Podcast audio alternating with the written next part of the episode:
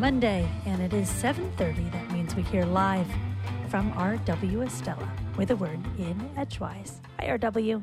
Good morning, Allison.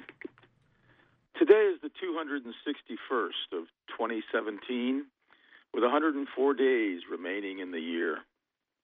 This morning, Venus, Regulus, the thin, waning crescent moon, Mars, and Mercury are forming a nearly vertical 12 degree long line low in the eastern sky, but cloud cover will be in the way for much of the time.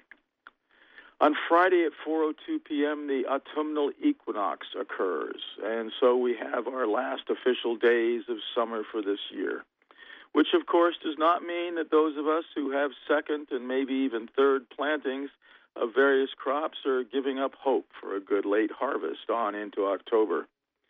My girlfriend and I still have plenty of blossoms on the beans, snap peas, crookneck squash, and sugar pumpkins, for example, and the corn has been tasseling nicely as well, so we remain pleased with the longevity of this year's garden.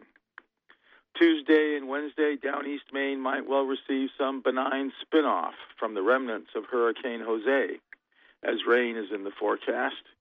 We can certainly use whatever moisture falls our way.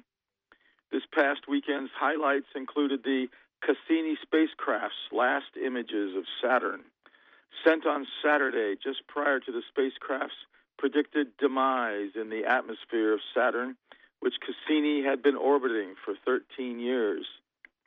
Considering the spacecraft was named after the Italian mathematician, astronomer, astrologer, and engineer Giovanni Domenico Cassini, who died in 1712 on September 14th, the spacecraft Cassini's end on September 15th was an interesting coincidence.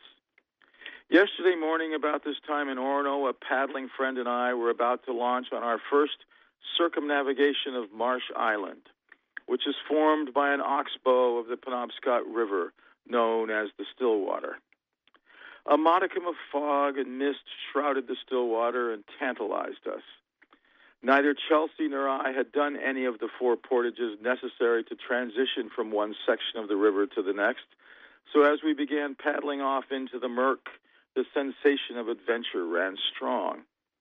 When the two major local dams hereabout on the Penobscot were removed in 2013 and 2014 in Veazie and at Great Works in Old Town, other hydroelectric facilities of smaller stature were beefed up, such as the one at Stillwater Avenue which was the first of our portages.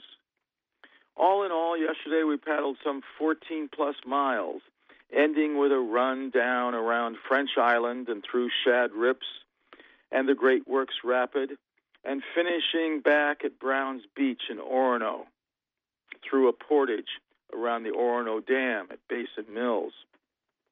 The sun had finally burned off the overcast around noon, about the time our circumnavigation was completed, and we both breathed peacefully, savoring Sunday's fine early afternoon and wondering what the last rose of summer might look like in a few days.